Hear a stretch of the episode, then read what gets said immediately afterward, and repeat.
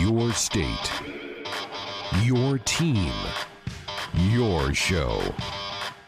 This is Sports Nightly. Adrian gets the snap, holds it, looks, sets, throws, pass caught, Wanya, first down. It's on the 20, 15, shoots a defender, 10, 5, touchdown, Nebraska. Wan'Dale Robinson's first touchdown as a Cornhusker. Now, let's check the pulse of Husker Nation with your hosts, Ben McLaughlin and Nate Rohr. So I had like a plan of how I wanted to start the, sh- the show tonight, but that has just completely evaporated in the last 30 seconds. Um, wow. Uh, welcome to the show tonight. Uh, we've got a lot to get to, as always, but we're going to take the show in a different direction right out of the chute. Um, as I said, there were some couple of things that we needed to get to and talk about here in this first segment, but Nate Rohr, um, our own Lane Grindle has gone viral. Um, oh wow! with a tweet that he put out um, a couple days ago, it now has 2.6 thousand likes, 574 retweets, and, and as of 30 seconds ago, uh, one of our staff members sent me a screenshot of this tweet that is on CNN, and Whoa. apparently he's being interviewed by the Washington Post right now. Uh. So the tweet says, "What if we all put up our Christmas lights, and then we get in the car and drive around and look at them? That seems like a fair social distancing activity." This is the most Lane Grindle tweet I've ever seen, and uh, he's famous now. Like this is crazy. This is truly we're starving for uh, for things to do, and, apparently CNN is as well, and uh, has accessed Lane Grindle's Twitter page to do so. How about that?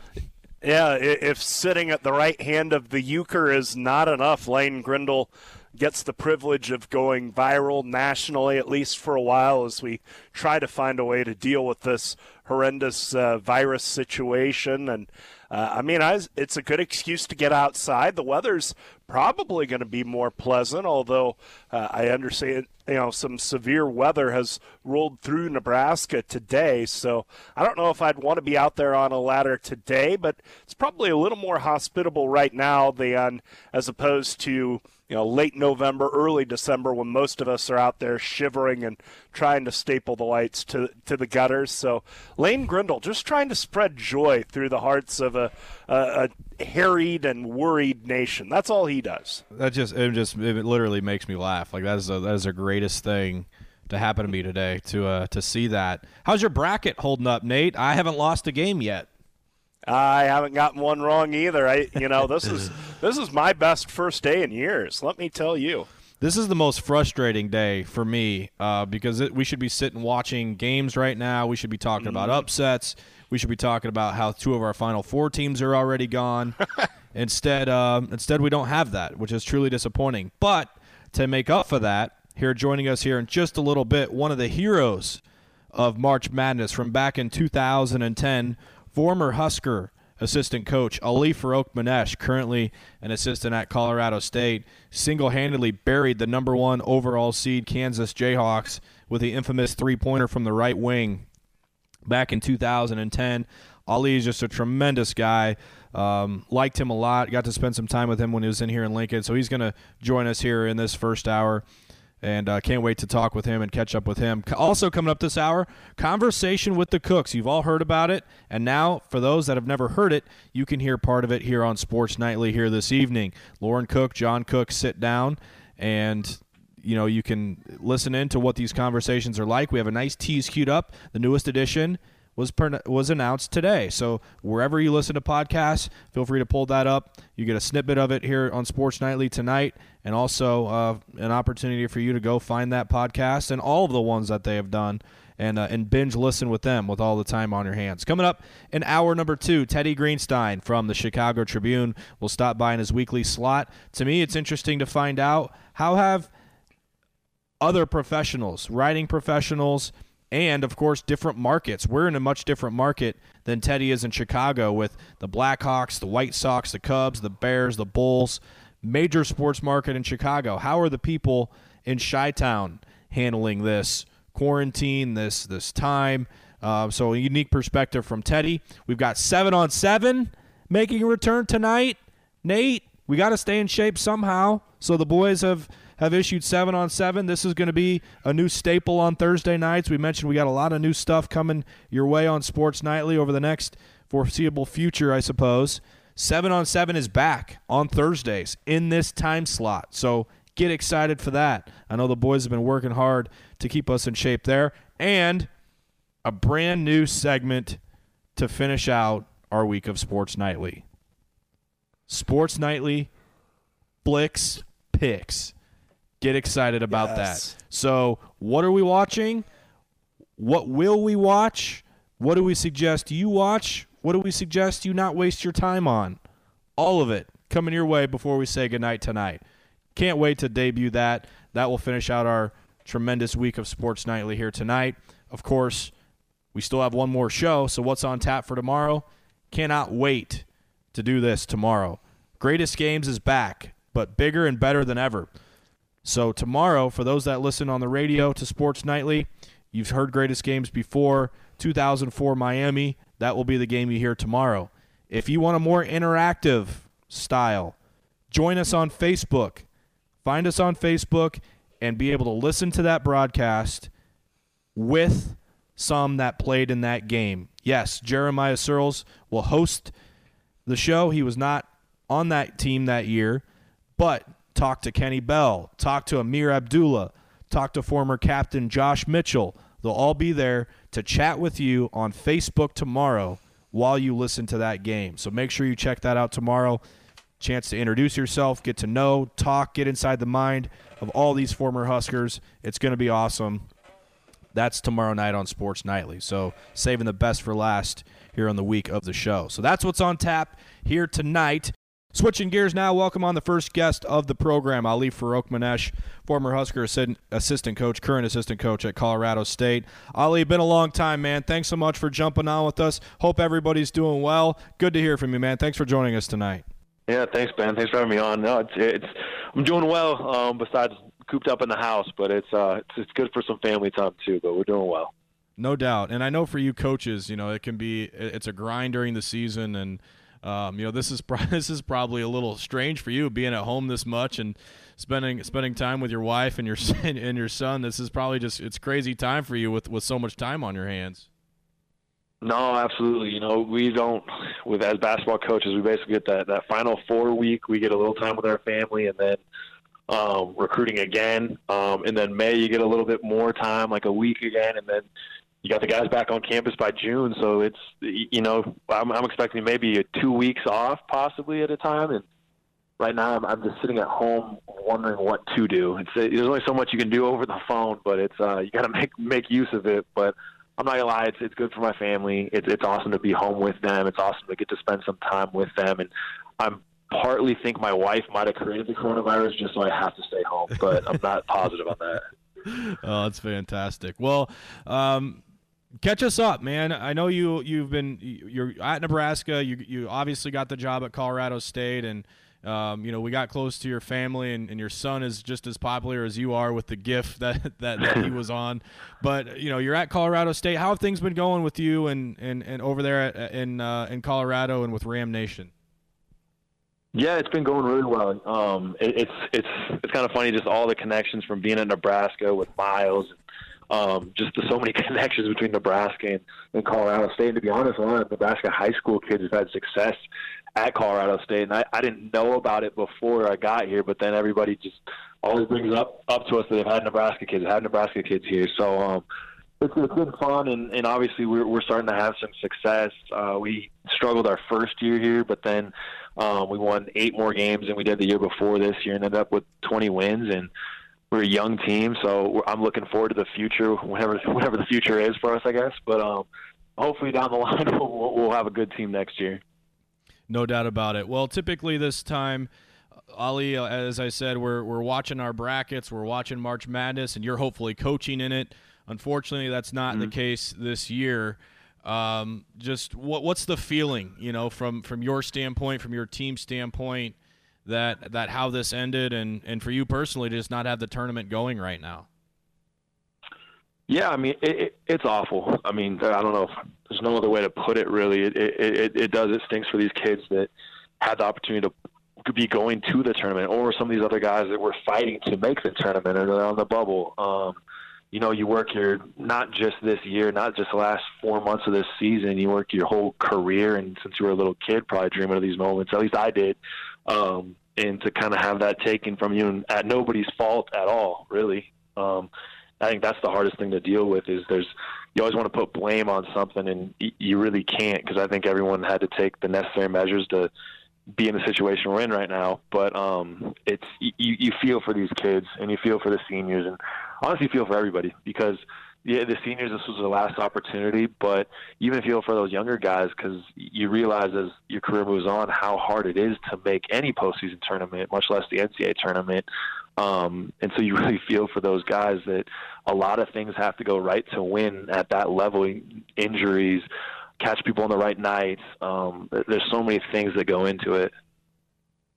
You, you mentioned feeling bad for everybody not getting a chance to uh, feel an NCAA March Madness and go through it. Of course, you probably know more acutely than anybody else how much fun and how important a March Madness run can be with what you were able to do in 2010 as a player with Northern Iowa. Of course, most people know what, what you did against Kansas with the uh, the three to beat the Jayhawks.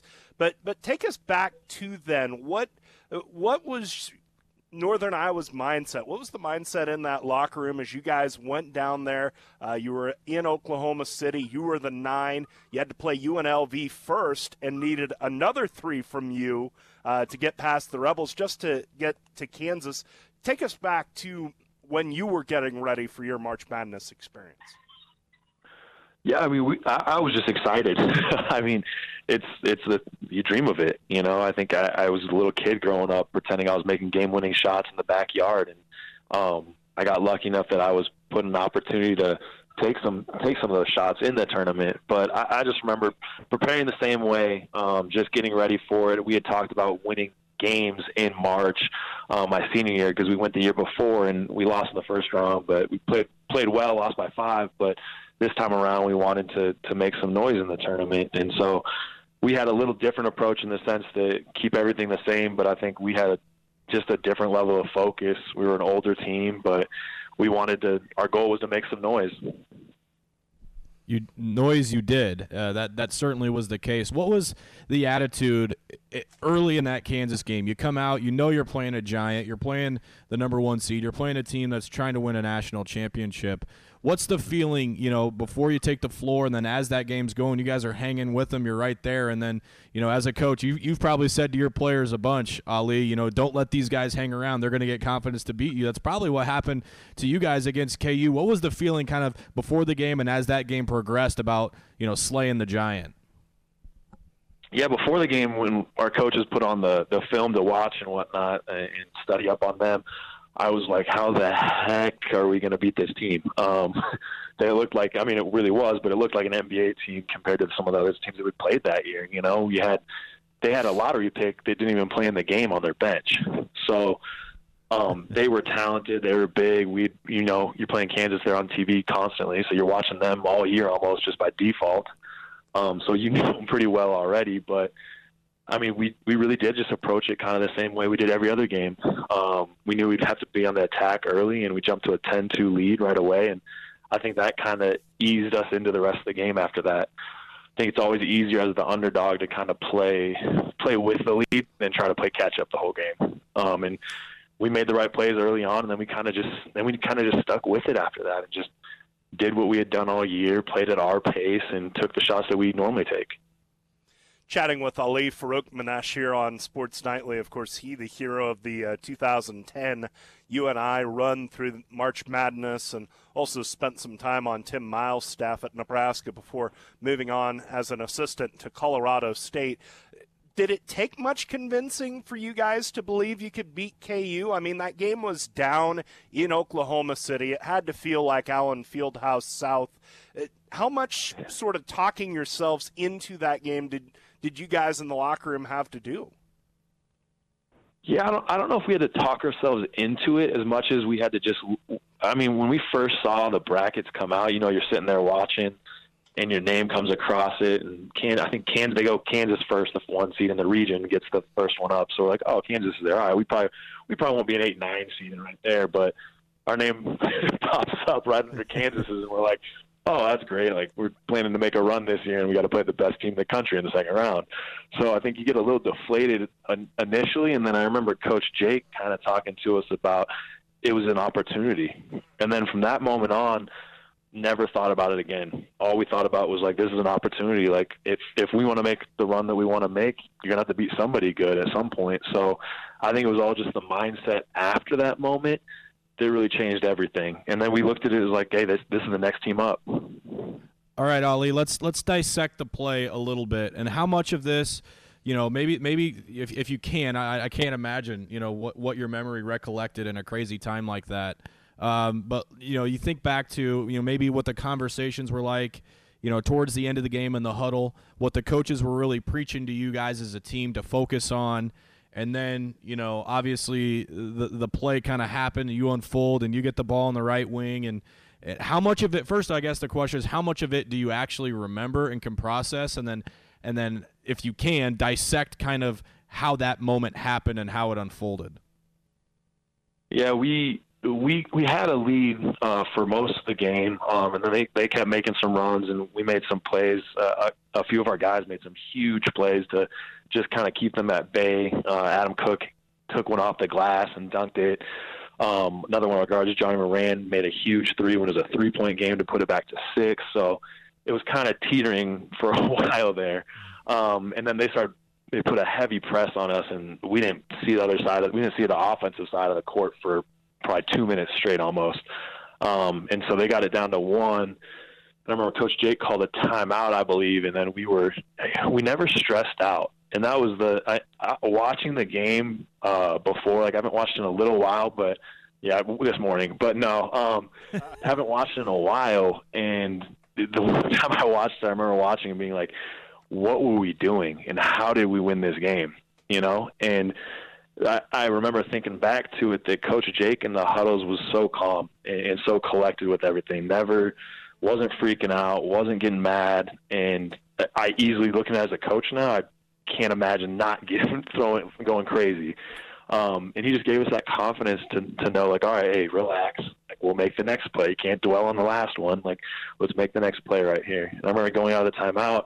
He didn't even mention anything about what we were going to shoot or when to shoot it or what we wanted to do, hold the ball. Um, we literally were only thinking about let's get the ball across half court, and then then we'll see it hap- We'll see what happens. At least if we get across half court, we'll be fine. Um, and then it kind of just worked out that I was up the floor. They were really trapping, going for steals, and we got an advantage. And Coach Jake always has the most confidence in us and kind of instilled that in us that I didn't hesitate at all. And I think if I would have hesitated and thought whether I should shoot this clock, blah blah blah, I wouldn't have made it. But I already had it instilled in me from the whole two years I'd been there that hey, if you're open, shoot it. I was open, so I shot it and you made it. I mean, it's just that simple. And, and I was lucky enough to make it. Yep. it, you, you, know, and you had been clutch earlier in the uh, in the first round against uh, UNLV as well.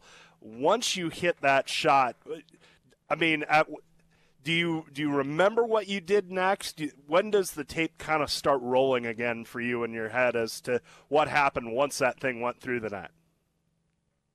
Um, as soon as it went through the net, honestly, like there was a there was a level of excitement, but you can tell I was getting back on defense. I think that that was ingrained in me as much as just shoot open shots was get back on defense. So I, in transition, I was getting back and ready to guard, and then once my teammate Jake Cook took the charge, um, that's when that's when I got excited. That's when it like kind of the realization and, and the excitement in that moment all came out right after he took that charge. Because once he took that, it was basically over. Ali, I've been inside a few locker rooms after games. I'm not. I don't want to say of that magnitude because I don't. I don't know that there are very many of that magnitude. But we're just the the joy and the excitement after a huge win are just overcome. And it's kind of indescribable. But when that clock hit zero and you're back in that locker room celebrating your teammates, what do you remember? Um, well, I, it's kind of funny, but we um we actually all just sat down in the chairs and we, we were celebrating. We got in there with the co- with the players, and then we all were like, "All right, sit down, sit down, relax, relax."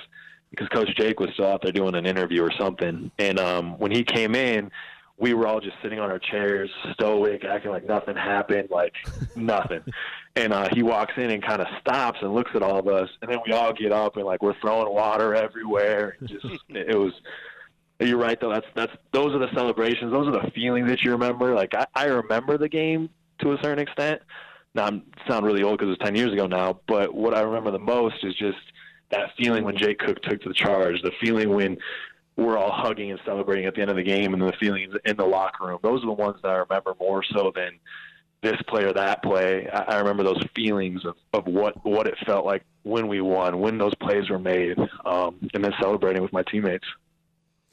Ollie, how how often do you talk about that run? I mean, obviously you're talking about it now, and I'm sure in March it comes up once a day, twice a day, few times a day. But but how often does it come up, or even when you're out recruiting a kid now for Colorado State, uh, and and you introduce yourself to a club coach or a parent? How often do they link it right back to, oh yeah, you're the guy that hit all them shots for UNI ten years ago? Yeah, there's there's not too many Ali Farokhmanesh's uh, in college basketball, so it's uh, it gets linked pretty quick. Um, but it, it, it's fun too. Like some of my some of my players or, or, or guys on our team or guys that I'm recruiting, they they have no idea right away. Um, they're just another coach. Um, but then after after like a week or so, or somebody else will bring it up to them, their AAU coach or high school coach, or somebody else will have to kind of initiate that, um, and then they'll send me a text and be like, "You didn't tell me this," you know what I mean? Um, so it, it, it's fun, and I I love it when it, it gets brought up, just because it, it brings back great memories. Obviously, it's something I worked hard for my entire life, and it brings back memories of my teammates and those games, and and all those feelings kind of come rushing back for a little bit. Uh, Ali, I, I am recalling a few times on on hoops road trips where uh, guys on the staff, may, maybe the older guys, uh, giving you a hard time about it. Pat Norris, I know, loved ribbing you about it, but uh, I'm sure I'm sure you still get. I mean, it, it's not something to tease you about, but it's something to you know how much that thing actually blew up. You probably didn't understand it, you know, at the time how big of a, how big of a play in the history of the tournament that was, but you know when when you get when you get you know maybe the older crowd that can have some fun with it too you know what's what's the typical comeback that you have for you know guys and Pat Norris is the perfect example. Anybody that knows Pat Norris and knows his personality, it's, it's just what what's the comeback to people that kind of have a smart aleck remark for you or you know something that were to happen to say, oh sorry, I didn't hit a NCAA tournament shot to beat Kansas. yeah, I get that quite a bit. I mean, Teddy Owens is probably the biggest culprit yeah, Teddy, of that. Yeah. Um, but yeah, Pat's there too. But it's, I mean, it's all in good fun, you know. Like I, I it's you got to take you got to take the good with the bad too, you know. But it's um, it, it's fun, and I, I got I got a lot of good friends that make fun of me for stuff like that, and even my teammates still make fun of me, like, why did you even shoot that shot? And then like one of my teammates actually was my roommate. Um, I never noticed this until someone else pointed it out to me. But in the UNLV game, I, I shot the three to put us up three, and uh, he's my roommate, and he is crashing the glass so hard to get the offensive rebound. And I'm like, you had no faith in me. Like you had no faith that I was going in. Like he, like he was going as hard as I've seen all year to the offensive glass to get the tip in. oh, that's amazing. Well, um, I'm sure it can get maybe a little exhausting at times talking about it, and it's it's just an awesome moment, man. I mean, even just as a ca- then a casual college basketball fan and you know, it was it was weird having you at, come to Nebraska too. You know, this infamous guy, and we immediately know knew who you were and got to know you, got to know your family, and it's just been it was a lot of fun. You know, the time that you spent in Lincoln. Thanks so much for jumping on with us, man. Hopefully, Mallory and Ty are doing well, and thanks so much for giving us a few minutes. Wish you the best of luck uh, over there in Colorado at CSU. It's good talking with you, man. Thanks so much. Nah, yeah, thanks for having me on, guys.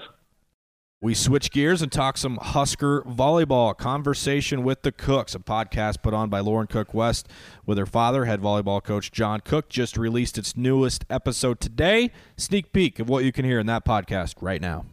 Throughout your coaching career, you've had a long coaching career. Is have you ever dealt with anything similar to this? The only thing that I and I told the team this at the beginning of the meeting, the only time I ever felt like this coaching and having to lead a program was when 9/11 happened and I, I, can remember that like it's yesterday. And I just remember we didn't know if we are going to play We didn't know what was going on. Yeah, that was in the fall. Yeah, it was right in right in the beginning of the season. 9/11. It was Yeah. right when we were getting ready to open Big 12 at that time, and we didn't know if we could travel. There was so many things. Some games got canceled. There was so many things up in the air. Nobody really wanted to practice because everybody was just in shock and zombies and just kind of like, what the heck just happened? And that's the way it felt like now. It's like everybody's just kind of like in this daze, like, okay, what's going on? How do I deal with this? And you know, what's the best thing to do? And you know, how much risk is there to travel? And and so it's a complicated thing. But I, it's like I told him, I said, you you guys have to have to become adults right now. You have to make adult decisions on what you do. We can't control it. We're just telling you, you know, here's here's the situation, here's the potential consequences. And so plan A right now is April 6th. If that doesn't work, then plan B would be hopefully we can get everybody back here for pre-session, which would be middle of May. So let me stop you. So when you say plan A is April 6th, are you hoping you can get all the girls back by April 6th, even though you can't practice? I mean, they'll just be here Well, going to school. Yeah, if they come back, we'll be able to practice. Oh, you will. Yeah. Okay. Yeah. So So if that if that falls through and they're not able to come back and you're not able to practice, then, plan B then is next plan B would be uh hopefully we get them here mid-May and have them here for the summer, which I'm fine with, and I'm I'm starting to think that might be more optimistic for that scenario than April 6th, and hopefully, and you know, football is going under, under this assumption. Can, again, if this whole thing resolves, and uh, you know, we can make up the spring practices uh, in June possibly or July that we missed in the spring. And everybody's on a different schedule. And I know with football, some football teams are almost finished with their spring practices. Nebraska had two. Some volleyball teams were already playing matches. We had zero indoor practices. So that's going to be interesting. And this is opening up a whole new can of worms for so many situations. Does that concern you having practices in June or July when you have preseason beginning in August and you're you're you know you're going in June and July having some practices when you normally don't practice at that time of year and and then you go into preseason where you're having two a days in August? No, I think it would be great. I think I think we should be allowed to practice in the summer. Basketball can. Both basketball programs they don't even, they don't even play till November. We play two, and I think soccer too. They need to have longer training periods. Football, you know, starts a week before we do and plays a week after us. So I just think if you can get in the gym, you don't have to work. Maybe you don't go two a days, and during you don't feel like you have to go two a days in August and space it out more to get them in better conditioning. Get your freshmen more ready to play. I mean, everybody in college volleyball plays freshmen, you know, just because of the numbers. So it, you'd be a chance to get those guys ready to play a little bit better. So no, I'd be all for it. So did you send the girls home with a workout plan or any volleyball drills that they can do just to keep them in shape and, and keep them in tune with their skills? Yeah, that's a great question. Well, first of all, most gyms are closed. Right. So they can't there's nowhere they're to they can go. So brian came up with a program brian committed our strength coach. It's an outdoor program. It's running jumping and some body weight stuff. So they could just do so like burpees things like that. So they could do it outside somewhere. So I, I think that's the way to go. And like i said if we if worst case we can get them back here by mid-may. I know that gives us 10 weeks to get ready for the season Sneak peek, conversation with the cooks. Wherever you listen to your podcast, give that a search. You can find all kinds of stuff on there Husker Sports Network originals, sports nightly recaps, and yes, conversation with the cooks. Thanks to Lauren Cook West, John Cook, for providing that with, us here tonight. It is newly released as of today. Let's go there now. Talk to our man from Chicago. He's originally from New York, but now calls the second city his home. Prefers seeing a yellow card over an icing call. His choice in pizza is still up for debate, but his knowledge of sports spans from boxing to yachting. Here's the worldly Teddy Greenstein of the Chicago Tribune. It is time to talk to our good friend, Mr. Teddy Greenstein from the Chicago Tribune. All right, Mr. Greenstein, the, the, the most bizarre or unusual activity you've done this last week is what? Well, bizarre. You keep calling me Mr. Greenstein. Did I get become like 65 years old because of this coronavirus or something? It- it's, so it's just a sign. It's just a sign of respect.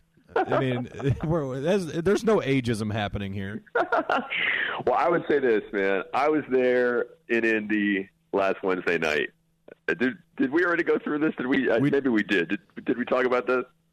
You talked about a, lot, a little bit about it with Greg, but I was not present for the conversation. Okay. So, I mean, so that you is can proceed. the, that was certainly the strangest corona-related thing um, in my life. You know, tomorrow's going to be a little strange. They're having me uh, guest co-host uh, on one of the two all sports stations out here, the one called The Score. So um, it's in a building downtown where somebody did test positive for the coronavirus. Uh, so, you know, I had to kind of tell my wife, tell her about a few precautions that the station is taking, probably some of the same ones you are. Like that station is no longer doing what they call transitions, where they, you know, used to have all four people in the studio at the same time, the two from the previous show and the two from the current show. And it's going to be weird, man. I mean, one of the strange things about Chicago is actually the other day it was beautiful here, so I went up to a, a country club where they have paddle tennis. We figured paddle tennis, an outdoor activity, was pretty safe. It usually takes an hour. Uh, in this case, it took about 30 minutes. So uh, there's less traffic. Um, I'm waking up every day at like 8:15 or 8:30. It's back to the wake up times of like as if I didn't have kids, even though my daughters are 11 and 8, and you know we're doing the homeschooling thing, trying to survive with that. So uh, just the weirdest time, man. I keep telling my kids, "You're alive for the weirdest time in the history of America." I don't, I don't know what it was like during the Salem witch trials, but I bet this is stranger. Yeah, I mean, uh, and, and, and even just the, the the uh, the one thing that I'm gathering, Teddy, interviewing people during this time from from different aspects, right? Whether it be coaches, players, and in this case, other media types. It, it, to me, it's all dependent. Like my situation right here is different than you as a sports writer in a major, major sports market in Chicago. So, what has it been like, just with your profession, and then Yeah. obviously, you know, the craze for Bulls, Blackhawks, Cubs, White Sox, Bears. You know, having all of it right there with would people have are completely unplugged of it. Absolutely. Well, one strange thing, you know, my editor called me the other day and she said, "Hey, uh, you're going to see your name on a company-wide email in terms of they're looking for people to potentially write obits." And I was like, "Oh." And for people or listeners who don't exactly know what that means, obits is short for obituaries. So I was like, "Wow, okay, that's uh, you know, that's something right there." Um, when you think about it but generally speaking, like in terms of, for me, I I actually relish the opportunity to try to come up with really cool, interesting story ideas that are not dependent on sports, um, you know, on live sports. So, I mean, this week it's been the three-year anniversary of Northwestern's tournament run. Um, I wrote a column about DePaul basketball, which is you know how they are still living in an alternate reality where Dave Leitao they're working on an extension for him after he had just another horrendous season where the Blue Demons started nine and zero and then ended up last in the Big East. Uh, I'm working on a story about this company called Cameo, which is actually based in Chicago, where you can find your favorite celebrity, and it's usually between like five dollars and you know up to a thousand dollars, and they will do like a, a video shout out. So they'll you know cheer people up or say happy birthday or so the, the crux of the story is you know which Chi- Chicago celebrity sports figure personality uh, is worth the investment if you're trying to cheer yourself up or a friend. Um, I'm looking at uh, a story about Tim Doyle, who's a broadcaster who lost a couple gigs for being really outspoken, and now is carved out a niche uh, talking about sports gambling. Um, so there's really a lot of stuff. You know, one thing I might do. We were we- we've done we were doing these segments when I was still doing the 18 holes with column, right? Yeah, yeah, yeah, for sure. Yeah. So, you know, that was I used to call that journalism's greatest scam, where I'd play golf with, you know, celebrities and sports figures. So why not bring that back? I mean, it's, golf is going to going to be one of the only activities people are probably going to be doing in four, five, six weeks if the weather's decent enough. So, um, you know, I've already played with Chris Collins, Brad Underwood, Porter Moser, a lot of the coaches, but like I haven't played with Mike Brey or their other broadcasters. So I'm going to try to, you know, breathe life into that column again because, as you know, when you play golf with somebody, you learn a lot about them, a lot about their personalities. So we're going to be without live sports for a long time, I'm sure, but I will really be trying to write interesting stuff uh, nonetheless. Really, the only thing people learn when they play golf with me is maybe they'll learn a few new words. That's pretty much it. I mean, I don't, I don't really get too too personal in there because uh, you know yeah. I'm usually so mad I don't want to talk about it. That's good. Well, Fred Hoiberg, uh, he's fun to play with. He's got a lot of game. Um, I saw him play in a pro am before the BMW Championship, and like he's a typical guy. You know, a lot of these coaches when they're in season, they're just you know so intense and they're so consumed with basketball. It's all they think about. But if you can get a guy like Fred Hoiberg um, for four, four and a half hours in June or July when they're a little relaxed, maybe having a couple beers, then you can really learn a lot about them. I played golf with Fred Hoiberg's one of his twin boys in Italy, and that's the last time I'll ever play with a Hoiberg on a golf course because I've never been so embarrassed in my life. Was it? I mean, so was it Jack? It was. Uh, it was Sam. Sam, how good is no, Sam? it was Charlie. It was Charlie. Charlie. Oh, okay, yeah. Sam Sam actually wasn't feeling well, um, so yeah, Charlie came with, but yeah, it was uh, it was a disaster to say the least. Not for him, but but for the rest of us. Um, well, you you mentioned a little bit about what you were working on. I'm curious to know uh, what the feeling is right now for you, ha- not having March Madness. Usually today we're talking about how our brackets are in the trash, and I did see your column about Northwestern hoops and how they beat Vanderbilt, and you know, kind of where Northwestern's current situation is. Just a few short years ago, you know, a bad call away from maybe coming back to beat Gonzaga. But what's right. the feeling for you right now? You know, having written that column and, and doing some reflecting and. Uh, we did some reflecting earlier on the show. We had good buddy Ali Farokhmanesh, who hit the big shot against Kansas in 2010, mm-hmm. uh, who was an assistant coach here. But it's just, it's you know, we go to all these avenues, and it's just weird not having the tournament here with us. It's weird. It's so sad. Um, I always say my favorite calendar flip of the year is when you go from February to March. It just, first of all, it just sounds like March 1st is going to be so much warmer than February 28th. And then you just think about what's ahead. You think, you know, so for me, I mean, it starts with covering the Big Ten tournament, which is a joyous experience because the seating is so good. You're right there courtside and the locker rooms are open so you can get all your questions answered and actually have conversations with guys instead of just you know asking them stuff at the podium. So that sucks. And then um you know i haven't had to cover the tournament i don't think since 2017 you know because in, in the chicago area we've we've pretty much only had one team. It's either been zero or one. Like depaul hasn't made it in forever. Northwestern with the one time Illinois was going to make it this year. I think that was going to be the first time since 13. Loyola had it once.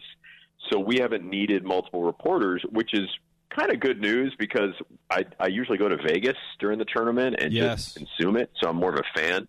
What I was going to do today was I was going to go to um, this Rivers Sportsbook. So a sportsbook finally opened in the Chicago area like two weeks ago.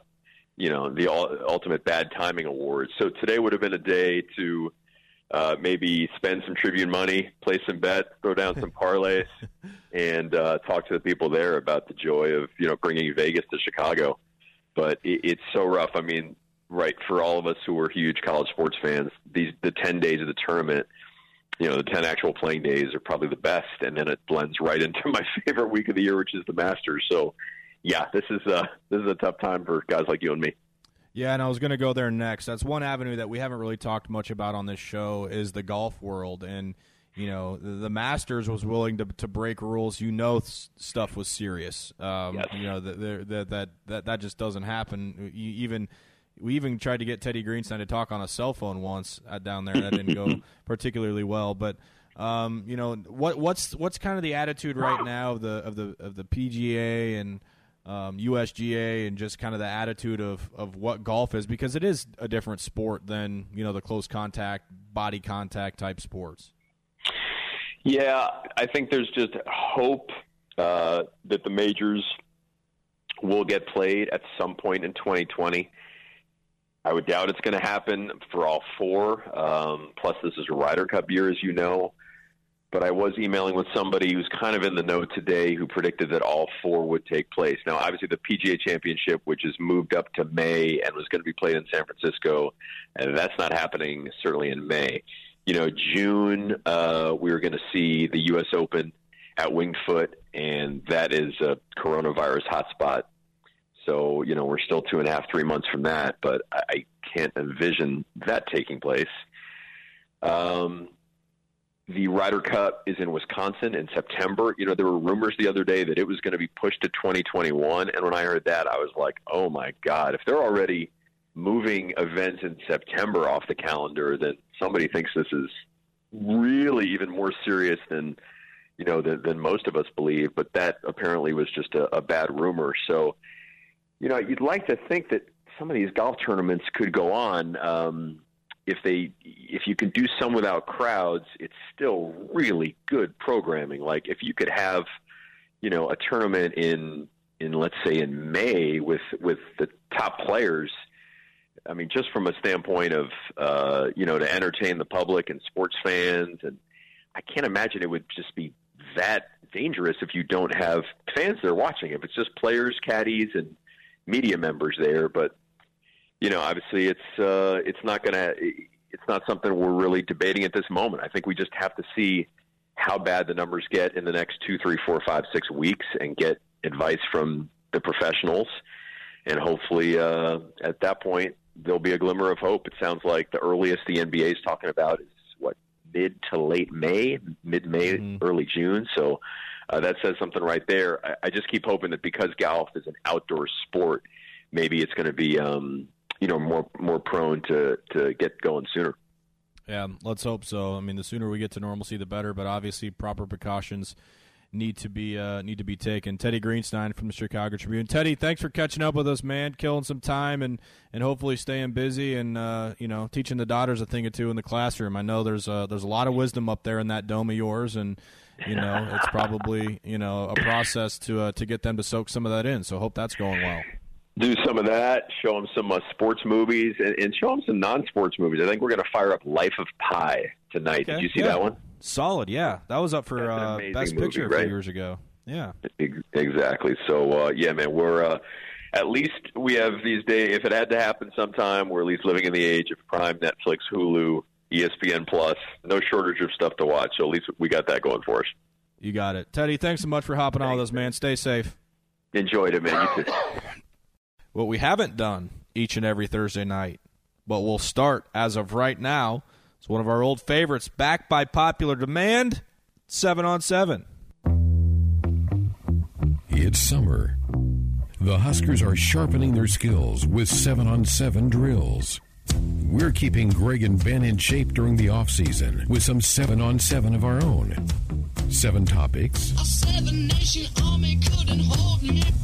from sports. For Manning, seven touchdown passes to pop culture. I never joke about my work, 007. It's time to go 7 on 7 on Sports Nightly. Well, this is weird. We're but first of all, hey, hi Josh. guys. I, I haven't been here since yesterday, so welcoming myself to the show. Welcome hi, back, Josh. From my house, which is weird. This is the first time I've ever done this, so good stuff. How's it feel? Um, it feels weird. That's is, is the baby being thing quiet? Feels weird. Yeah, he's being quiet right now. He uh, wasn't earlier, but right now he's good. So. I love it. So far, so good. Oh boy. Uh, Jib pointed out there are a couple of things that were wrong with that open. One, it's not summer. Also, it's not Greg and Ben. So I don't know. And plus, we're not going to do this every day of the week, just once a week. But with all that being said, we figured you guys do still need to stay in shape. So Whoa, losing battle, losing battle. what are you, my mom? wow! Hey. oh. All right, well, let's jump in, and we'll we'll still do seven seven topics. So we start with uh, a random guy on Twitter who posted this yesterday. So I'm quoting this. He says, "Your birth month has to throw an alley oop to your birthday to win the game. Do you win?" And so it's a bunch of NBA players, uh, current and former NBA players. So you have a list of, of guys next to your birth month, and then a, a bunch of guys list next to uh, the days of the month. So uh, let's play this first uh, this way. Ben, it looks like you have Magic Johnson throwing the alley oop to Steph Curry. Not sure how oh, great no. that's going to be. I, I'm 50% Nate, there. Yeah, you, you did all right with the first half, but Steph Curry, I don't know if he's going to throw it down. Uh, Nate, you have Allen Iverson to Kevin Durant. That's a little bit better, I think. That's good, yeah. Oh, yes. Yes, I like my chances. Not bad. Uh, Tim, you also have Allen Iverson. You're throwing this one to Muggsy Bogues. I mean, Muggsy Oh, Bogues no. has hops, but uh, I don't know if he's going to get up there. I don't know if that's going to work. Uh, I think I probably have as good a chance as Muggsy to try and slam that thing, but we'll see. Yeah, and I think mine might be the worst. I have Dwyane Wade throwing it to Isiah Thomas. Oh no! Ugh, I, Zeke's I a just sent, slime I just ball sent anyway. you guys the yeah. I sent you guys the list. What what combination uh, do you think would you actually want? Not going off your birthday, but what which combination do you think is actually the best if you needed to win an NBA game? Give me, give me my first half. Give me Magic Johnson to Zion Williamson. Give me that. Not bad. I love that. Uh, I'll go uh, Steve Nash throwing it and MJ putting it down. Yep. Yeah, I feel pretty good about that. Steve Nash is a uh, is pretty legit passer, and Michael speaks for himself. Greatest there ever I like it. There you go. All right, Tim, shall we? Number two, uh, Simba is a dog from Florida. He's a Canary Mastiff who went missing over two months ago. However, a woman named Chris Gibson noticed Simba and was able to give him a snack and take him to an animal clinic and identified him because he had a microchip. The catch Gibson lives in Michigan, which is over 1,400 miles away from Wow. Florida. In case you have a map handy. So, uh, with that in mind, what's the furthest distance you could travel on foot with no one knowing where you are? Like You're not a before, before I just like collapsed, or before how far could I get before someone's like, "Hey, where's Ben?" just, just leave your front yard and like, oh no, Ben's loose. I Someone just felt him. like running. Yeah, I mean, I don't know. That's a it's a puzzle. I mean, fourteen hundred miles is quite a distance. Yeah, I'm not could sure you how make Simba. it 1,400 miles on foot without stopping, No like without any money in your pocket? Uh, and without I could probably make it to like Grand Island, and then I'd then I'd have enough. That I've had I've had enough, especially on a day like today when it was raining. Oof, No, yeah, chance. Are you Yeah, sure like- Simba didn't run into Timon and Pumbaa in Michigan? or can we confirm the lady's name that found him? Yes. He, he, he clearly ran past where the sunlight hit. He ran into the dark part of the uh, of the land. Uh, I would say I don't know that I could make it out of Douglas County. So like if I started walking from my house, I you know about about the Douglas Sarpy line, I'd tap myself out. That would be enough for me. Yeah. I the mean, other I don't thing we have to blame cons- him. Oh, sorry, Josh. The other thing to No, I was consider gonna say here, I don't too, blame him is for. putting on like are you have running shoes on? Do you have comfy socks Yeah. on? Do you have the appropriate clothing on? Like I don't know. What were you going to say, Yeah. Josh? I was gonna say I don't blame him for leaving Florida at all, but why did he go to Michigan? You know, like Yeah. there's Yeah. a lot of other places that he could have headed. Well, and imagine imagine a dog too. Like, is he taking the interstate? Like, like Just hitching rides, you know, literally hitchhiking back, it. backwoods all the way to Michigan. I mean, at some point, somebody had to have driven by, walked by. I don't know. That's that's that's Yeah. ins- that's How long did it take a dog to go from Florida to Michigan? That's my question.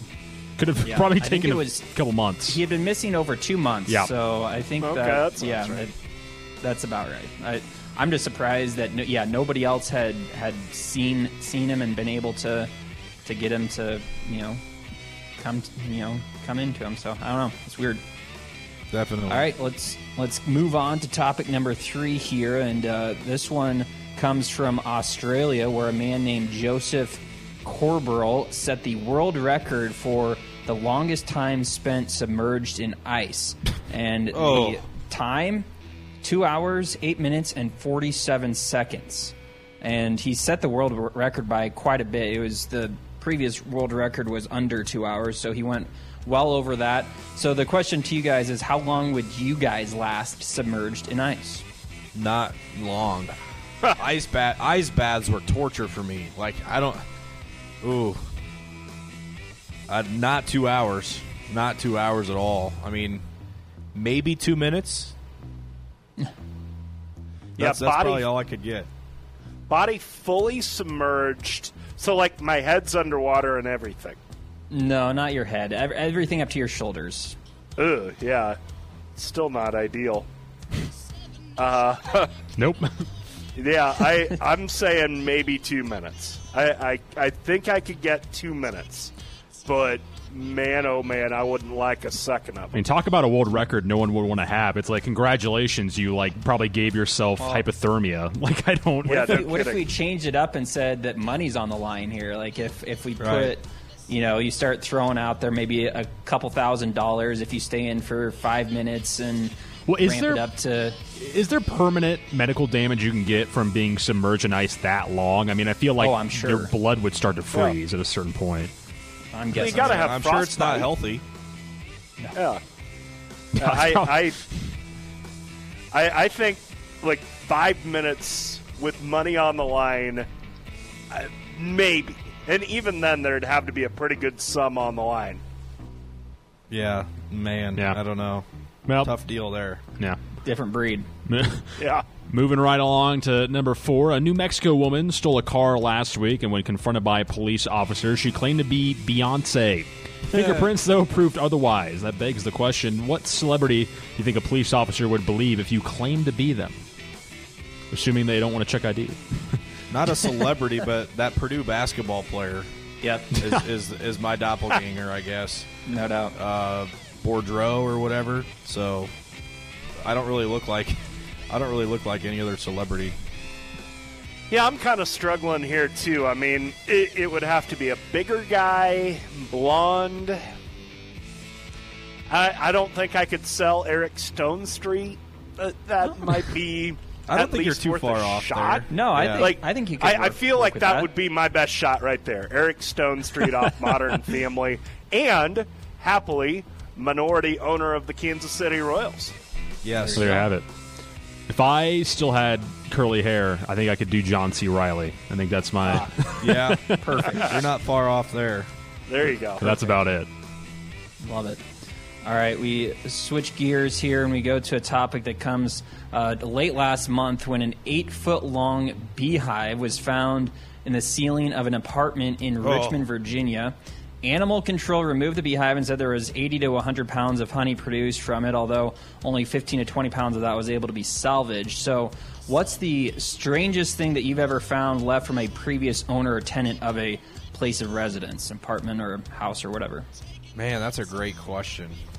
Uh, ben, I have one. We, we uh, found a Christmas tree uh, Yeah, that we lived in. That's right. We kept it. we kept it. I- you just as I- well. And even after we I, I, we moved out of that apartment, I kept it for a couple of years after that. I don't Yeah, still we have kept it. Or no, it. actually, we might still have it. I don't know. I, I don't think so, but I forgot about that. We kept it. Yeah.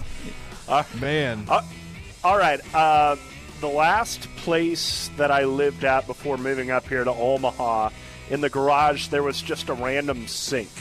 So that would Oh. probably be it.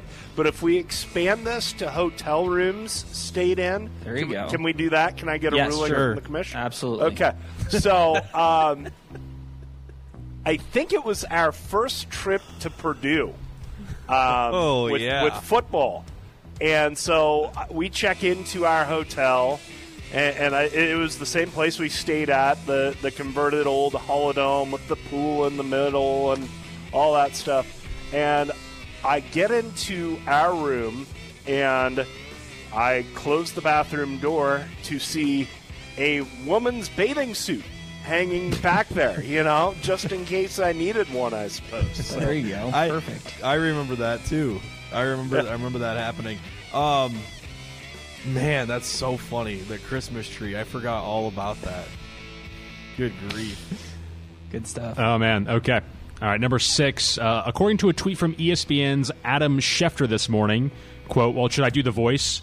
Since word surfaced that I can't do it, I can't do it. Right? what was the Yeah. Caliendo one?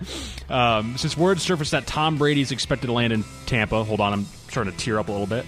Ah, Uh, an unexpected high number of players have reached out to the Buccaneers to let them know they want to join the former Patriots QB there. So, if you could play with any current professional player in any league, who would it be? Me personally, You personally. You personally. Kemba Walker. oh, Wow. He's not Yeah, going to call you you? back, Ben. Yes, he is. oh, yes, he is. I see. We had the question earlier: How far would you walk? I would walk to Boston to hang out with Kemba Walker. You and Simba the Mastiff just plodding along. Okay, let's be honest. He would be freaked out if he knew how much I loved him. Like, What, explain to me this. I know you're obsessed with Kemba, but explain to me where this came from. It's just like so random. I don't understand. so like growing up, I was a big UConn Huskies basketball fan. Oh yikes! and uh, and, and it really Kemba a little bit the Shabazz Napier, but it kind of stopped when I got to Nebraska. It, you know, it kind of stopped after, after high school, but Kemba was really the last. Kemba's class was really the last batch that like I really loved, and he's just a freaking baller, Tim. Like, All right, well there you have it. Just, I mean, it's kind of like you and Kolten Wong. You just can't explain it. oh, I can Well, you explain know- it.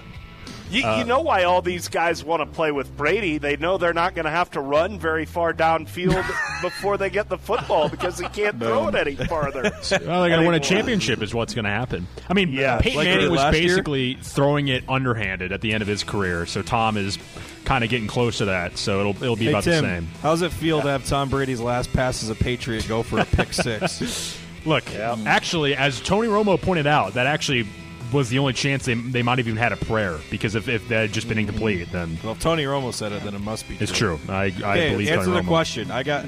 Is it NFL? Was that where it was supposed to be? What NFL? It, would, No, it it could be anyone. anything. It could be anything. Any No. So professional. Kem- Kemba's league. good. There you okay, go. Yeah, I'll.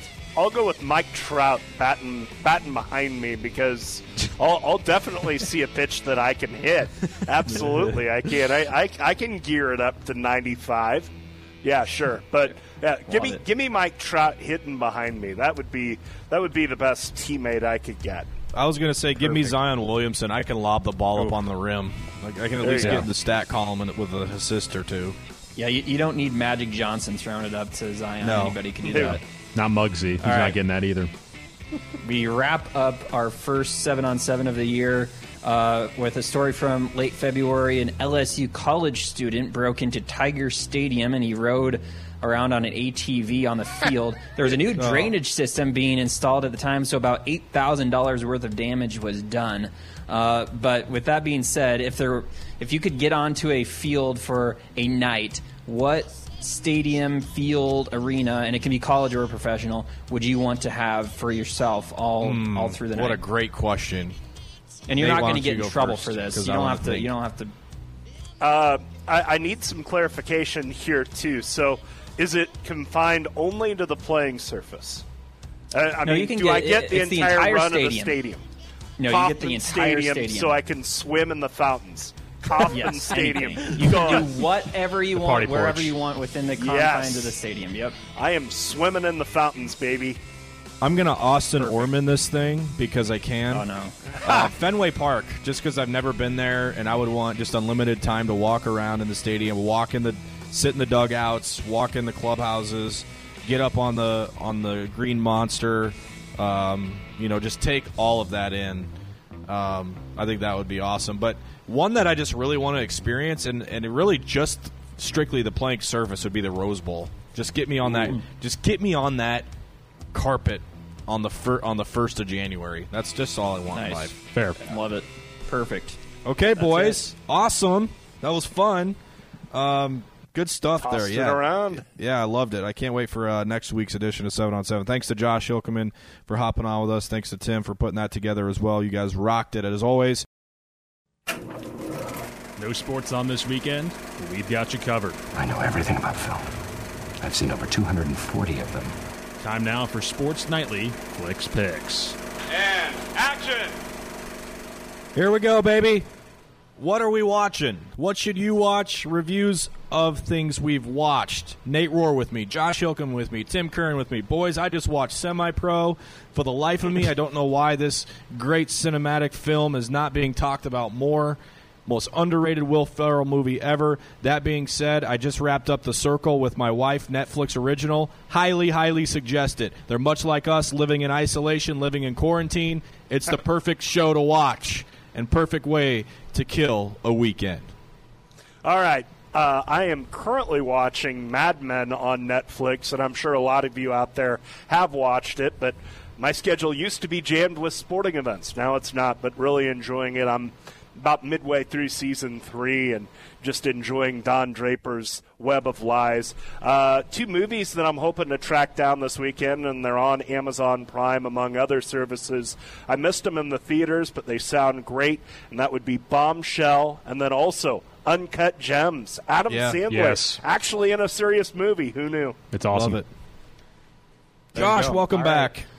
Thank you. Well, uh, it's good to be back, and uh, I, we've actually had plenty of time to watch stuff uh, since the baby was born. So it, there's plenty on my list. Watched uh, stuff that I would that I've watched and would recommend. Uh, we finished watching The Good Place on TV. Uh, we also watched uh, Atypical, and then a. Uh, I have always loved Survivor, so I watched the latest season of that as well. Some stuff that I watched that I would not recommend. Uh, a couple of. Uh, um, reality TV shows, Flirty Dancing and Love is Blind. Those are not good. I was kind of forced into that. Uh, and then uh, we'll watch uh, The Blacklist is coming back tomorrow. They Yes. had a long break from December, so uh, looking forward to that starting up again tomorrow. All right. Timmy, wrap it up. I'll be quick. Watch Fleabag right now. It's on Amazon Prime. It's one of the most brilliant and hilarious TV shows I've seen in a long, long time. It's uh, only what two seasons, six episodes each. It's a dark British comedy. It's great. Please, please watch Fleabag. Okay. Any any surprise that Tim's show recommendation is called Fleabag? I think not. No coincidence. Whatever, man. On this show. thanks, Tim. Appreciate it. Thanks to Josh. Thanks, my, thanks to Nate as well for contributing to Sports Nightly Flix Pix. Went about how I thought it would. Thanks to Teddy Greenstein for joining us this hour as well. Hope you enjoyed seven on seven. We got more Sports Nightly coming up.